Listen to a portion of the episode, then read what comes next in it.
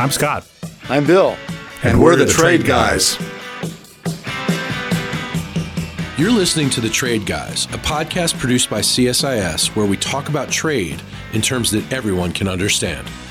I'm H. Andrew Schwartz, and I'm here with Scott Miller and Bill Reinsch, the CSIS Trade Guys.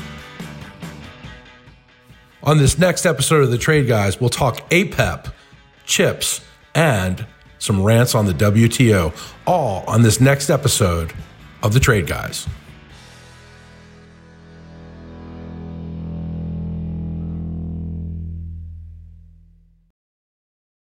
Gentlemen, welcome back to the Trade Guys. Listeners, welcome back to the Trade Guys. We are back in the saddle.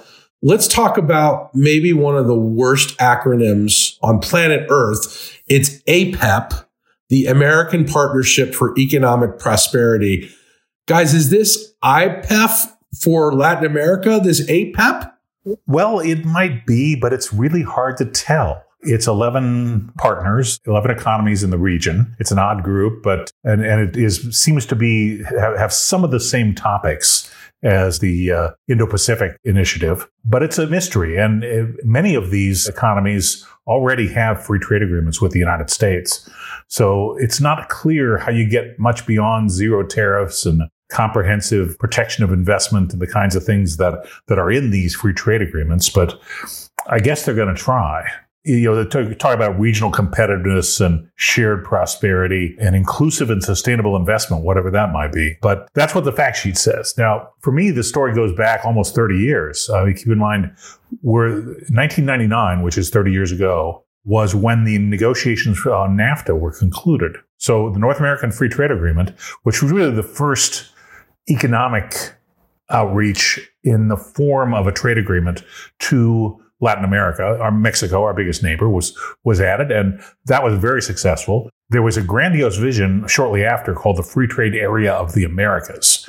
One of uh, Bill's former bosses, Ron Brown, then Secretary of Commerce, staged a brilliant, you know, flashy meeting in Miami and they agreed to free trade in the, in the hemisphere, which was which was a great outcome. With the only problem being they had a 10 year negotiation time frame, which every single trade minister took as an eight year paid vacation. And by the time you got around to the end of the 10 years, nothing had happened. So in fairness, there were other attempts, particularly by the Bush administration, beginning about 20 years ago. They got trade promotion authority from the Congress. Chile was the first free trade agreement passed in, in the hemisphere other than NAFTA. And Chile seemed to work pretty well. And the Bush administration was very active and they tried for an agreement among the Andean region who had some preference programs for the U.S. That fell apart midway through, but you still wound up with Colombia and Peru bilateral tr- agreements with the United States. The uh, Central American republics, five Central American republics, negotiated. They added in the Dominican Republic, and you have CAFTA DR. Last but not least, Panama uh, concluded a free trade agreement, I think roughly in 2012. So this, this stretched out over a long period of time and they're all very high standards. So question for me is, what are we doing with these people that we haven't already done? What's the goal for economic integration and shared prosperity that wasn't achieved by this basic framework? I don't know the answer. Well, before we get the get to the answer of that, since you brought up this flashy meeting in Miami that Ron Brown went to, I'm picturing Bill there in a white disco suit a la John Travolta and Saturday Night Fever. Was that the case? no, it was not. Uh, I only went on one uh, trade mission when I was at Commerce, and that was with Bill Daley to China. Oh, that was have been fun. And on another occasion, I can tell you stories, but uh, no white suit for that one. But okay. Bill, Bill was keeping bad things out of the hands of bad people in his job at the Commerce yeah. Department. Of course, the Commerce Department is everything from weather to fish and lighthouses and a few other things. So we referred to my portfolio at the time as the speed bump on the information highway. well, you know, honestly, what I hope happens with these agreements is uh, with with this process, whatever it might be, is that the administration take a hard look at whether we actually achieved anything. I honestly don't know. I, I, actually was involved in all these uh, Western Hemisphere trade agreements to one degree or another. Uh, some of them looked like they were working. I can tell you, I traveled to Chile uh, several times in the aughts, and Chile appeared to be getting more prosperous. Uh, you could see it in the age of the cars people were driving. You could see it with fewer people on the streets. It looked like things were working. And yet you step back from it. We have a free trade agreement with Nicaragua. And 20 years ago, Nicaragua was the second poorest country in the hemisphere, only beating Haiti. And today, after 10, at least 20 years of a free trade agreement, they're the second poorest country in the hemisphere. And so I'm not sure, you know, I actually thought they would work. I'll be honest. I worked, worked on it pretty diligently because it was my company's interest to do so. But I also honestly thought the foreign policy case and the economic growth case was a pretty solid one. And uh, I have to say, it's hard to find success in all this, at least consistent success. Bill, thoughts? Well, I'm, I'm, I was tempted to say APEP is IPEF light, which is, is actually uh, not. If you can really be light versus IPEF. yeah, I, but I think it, it, in a way, it's, it's different in some respects. I think Scott made the point of the 11 other members, we already have trade agreements with nine of them. Only Ecuador and Uruguay are outside. So raises the question of, you know, what else, uh, the Scott raised, what else are we going to accomplish since we already have agreements with the others anyway? The big ones, Brazil and Argentina, are missing from the pack. I'm not sure that's a surprise in either case. And going back to Scott's history, the, the, culprit, if you will, on the free trade area of the Americas was Brazil, which at the time did not want to do it. And when you take away at the time the biggest other potential partner, that kind of torpedoed the whole thing. Probably, you know, in, in a way, this raises odd questions of timing. Bolsonaro might have been willing to do this, but I think Lula was not before and will not be this time either. So I think the 11 are probably pretty much it, not including Nicaragua, by the way, Scott. The pillars, they've used some different words, but the pillars seem to be pretty much the same pillars as in IPEF, although there's not one that is specifically labeled trade. There's one labeled investment, which I think is probably code for infrastructure. And then you've got the supply chain one and you've got clean energy sustainability one. They do have one on ensuring inclusive trade. I should take that back that there's nothing on trade, but it's basically, you know, the American agenda of happy talk and good things. And I think the same issue will come up with IPEF. Sooner or later, these countries are going to ask, what do, what do we get out of this? you know, and asking for labor reform and asking for regulatory reform. I think, like we said a couple of weeks ago, good things, but they're not cost free. They're expensive in political terms for some of these countries. And asking them to go down that road is asking them to pay some costs. And I don't think we're offering anything. Well, speaking of the politics of it, the administration has not yet signaled that it'll send APEP to Congress. Is that a wise decision? No, it's a terrible decision. It's the same decision they made on IPEF, and it guarantees a, a more difficult relationship with Congress than is necessary. Congress, you know, if you worked up there, as I did uh, on trade, the first thing you learn is Article 1, Section 8 of the Constitution, which says that Congress regulates interstate and foreign commerce. They believe this is their job. They believe in, at a minimum, there should be extensive consultation. To be fair, you could never consult enough to make Congress happy. I mean, I joked about this when I was there that for Congress, consultation means the administration comes up and says, we don't know what to do. Tell us what to do. And for the administration, consultation means we give you an hour's advance notice on the announcement. The truth is somewhere in between, but saying that you're not going to even submit it is kind of giving them the back of the hand. It's also telling the countries that we're not going to make any significant concessions. That's the point. That's the point exactly, because these countries study our politics more carefully than we do. And they know full well that you can't cut a tariff without the Congress. And so they're going to take the signal that this is not going to be sent to Congress as no change in U.S. trade law. In other words, we get to sit and listen to lectures and then do some politically hard things that the U.S. is maybe asking us to do, exactly. and we get exactly. nothing in return. That's uh, not a good recipe. Well, it's so true that they study our politics intensely. My friend, former ambassador to the U.S., Jaime Aleman from Panama, he knew DC better than anybody I've ever known and how it works. He's a good vote counter because he had That's right. Be. Yeah. That's right. Well, we'll have to watch and see what happens with APEP. But uh, as Bill said before we got on the air, it's no paw. Good grief. UFLPA, APEP, IPEF. Oh my goodness. At least they're pronounceable, though, Andrew. I, mean, I wouldn't know, have been able to pronounce UFLPA if you hadn't shown me the way, Bill. There's just no way. We need a Wheel of Fortune episode for on, on trade agreements. Well, that's a good point. But at least they're trying to get some vowels into these things so that you can you can save them. All right. Well, we'll do an acronym episode at a later date. Let's shift. You to, know, I mean, there, there, that that'd be a contest. My goodness, that, that would be something, wouldn't it? Well, let's shift a second and talk about chips. We love to talk chips. Last week, the Netherlands, Japan, and the United States purportedly reached a deal to join the October 7th chip controls, although there was no formal announcement that's been made. Is this really a deal? I think so. I don't think it will be announced in detail. Uh, I mean, this is a security issue. I don't think any of the three countries have an interest in being very specific about what they're going to do. I think the United States would like to make it as public as it can because they want to declare victory. And since they've been saying, and everybody has been telling them that the controls that we imposed on, on China in October aren't going to really be effective unless you can get the other countries that are also producers on, on board.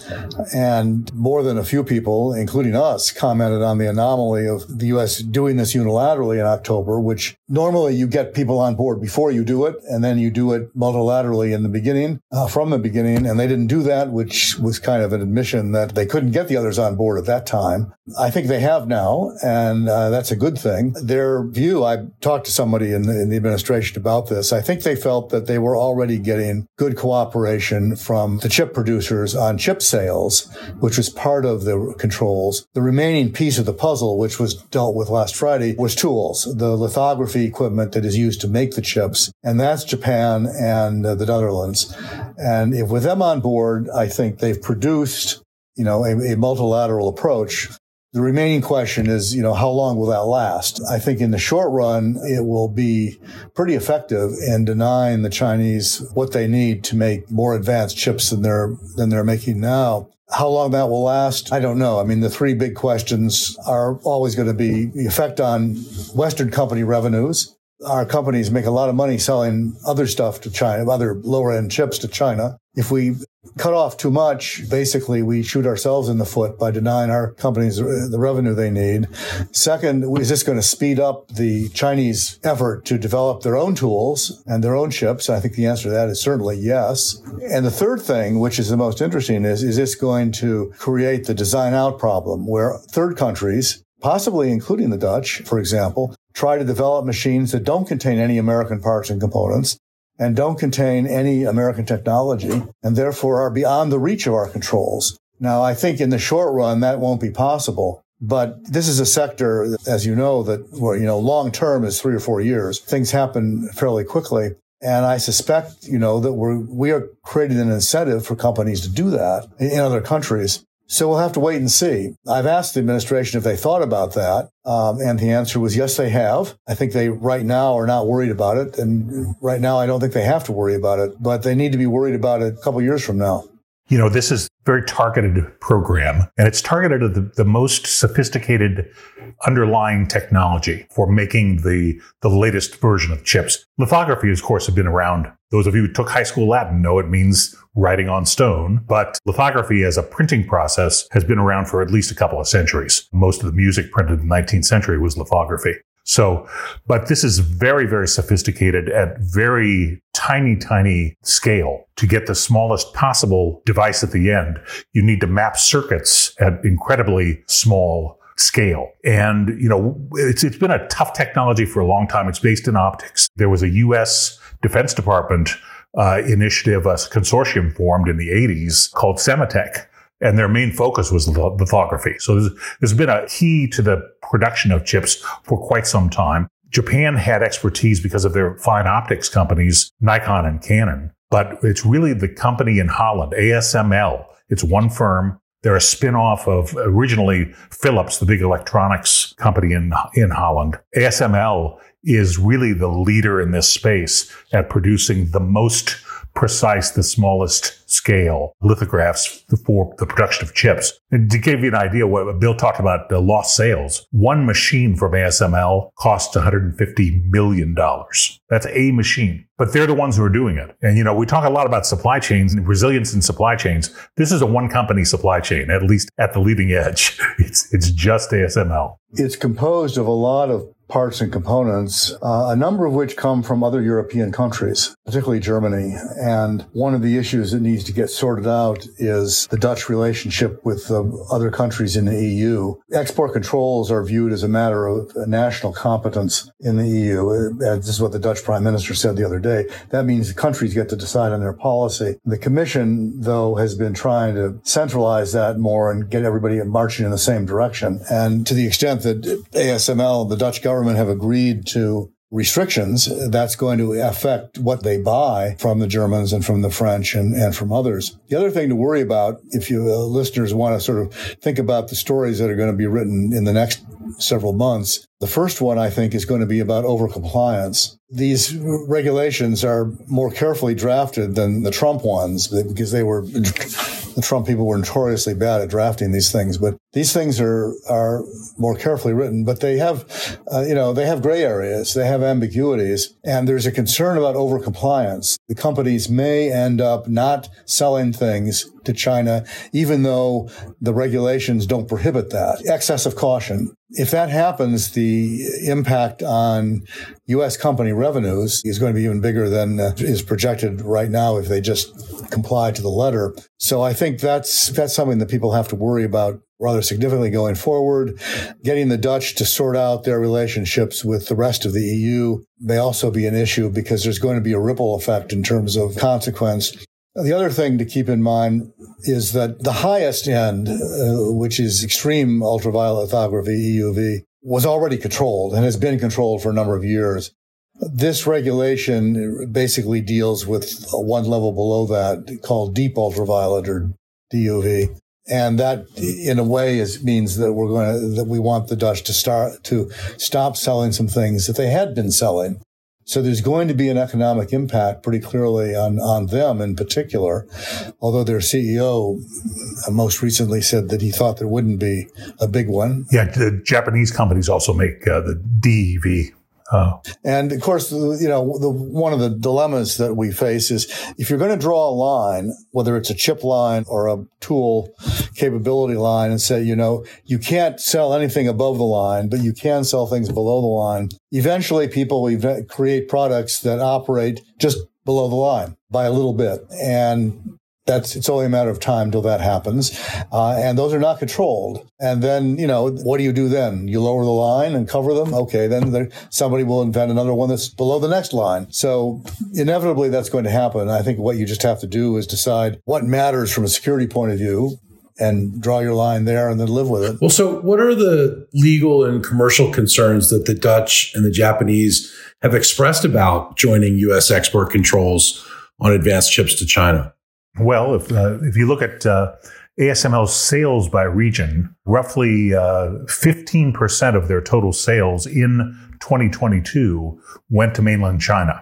ASML's biggest customer was, uh, at least in terms of destination market, was of course Taiwan, which is where the big chip foundries are. And South Korea was number two, but China was number three. So, so the ASML, the company in Holland that makes the most sophisticated lithography, technology machines is their third biggest customer is China. I just came up with a new nickname for Bill Scott. Yes, we can call we can call him the Big Chip. yes. Well, that, that that's there's something affirming to that. Yeah. that's good, right? The that's Big right. Chip. That or Doctor Chip. Doctor Chip would be good. When I was teaching sixth grade, my students called me Doc for no reason that I ever understood because I'm not one, but it was you know, get tired of correcting them. And plus, yeah, Dr. Dr. Chip and his sidekick, Mini Chip. the other consequence that uh, Andrew was alluding to was that there's a legal issue, uh, particularly yeah. for the Netherlands, that For the European countries generally, most of them, the legal authority that they rely on to control exports is linked to the multilateral control regimes that exist, which they're mem- all members of, of which there are four. The Nuclear Suppliers Group, uh, the Australia Group, which deals with chemical, biological weapons, the Missile Technology Control Regime, which is self-explanatory, and the uh, Wassenaar Arrangement, uh, Wassenaar being a town in the Netherlands, actually, which covers dual use stuff. And for the Netherlands, their legal authority to control items depends on whether the items are on the lists that any of those regimes maintain.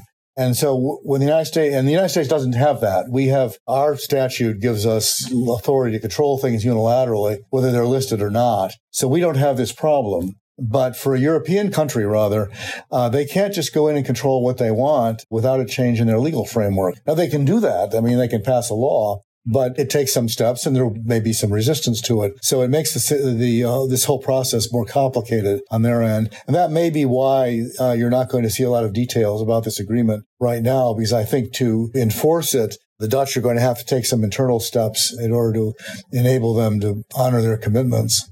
Bill, let's talk about something else that you've recently written about, which is, of course, the WTO. The U.S. recently appealed its national security cases at the WTO. Does this represent a U.S. attempt to reaffirm some of its commitment to the WTO?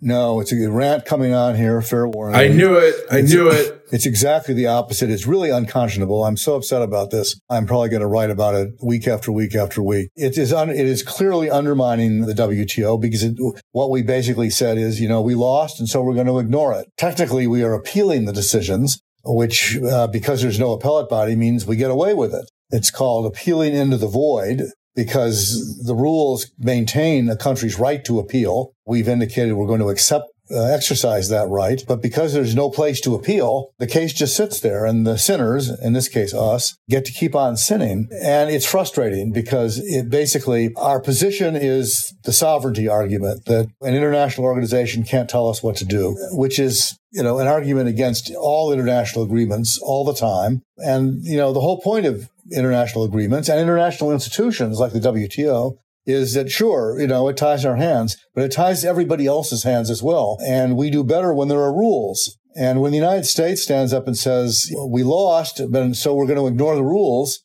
that tells everybody else they can do the same thing and get away with it. So it is really going to be a breakdown in discipline. And I think one that, at least in one case, doesn't pass the laugh test. I mean, one of these cases was about labeling imports from Hong Kong.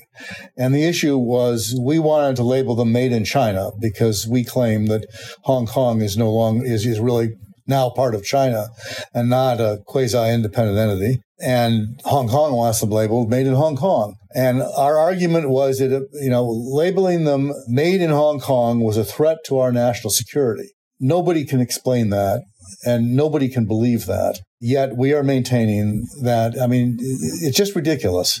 Scott, I'm sorry. Your turn to rant. No.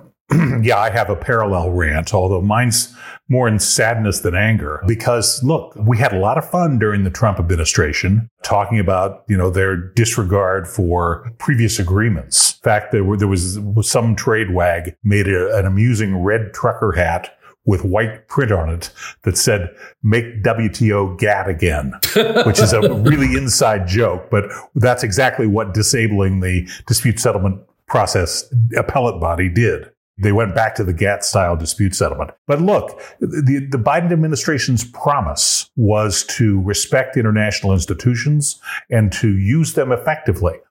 And I look at this, I look at this decision on, on national security and I said, so what is your objective for the rules-based trading system? What exactly are you trying to accomplish? And um, then I actually agree with Bill. I said if the administration were genuinely trying to undermine the WTO, what would they do? What would look different about their actions? I mean, this really looks malicious when you get down to it. It just, I, I can't, I can't explain it. Particularly the incoming promises were 180 degrees different. Uh, two rants for the price of one today. Great rants. Gentlemen, as always, thank you for helping us understand what's really going on out there in the world of trade. Um, we appreciate it, and we'll be back next week. See you then. See you then. Yep.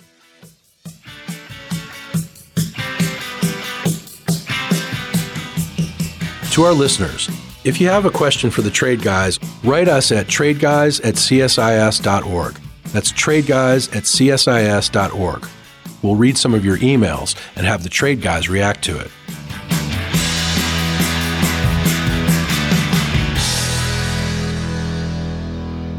You've been listening to The Trade Guys, a CSIS podcast.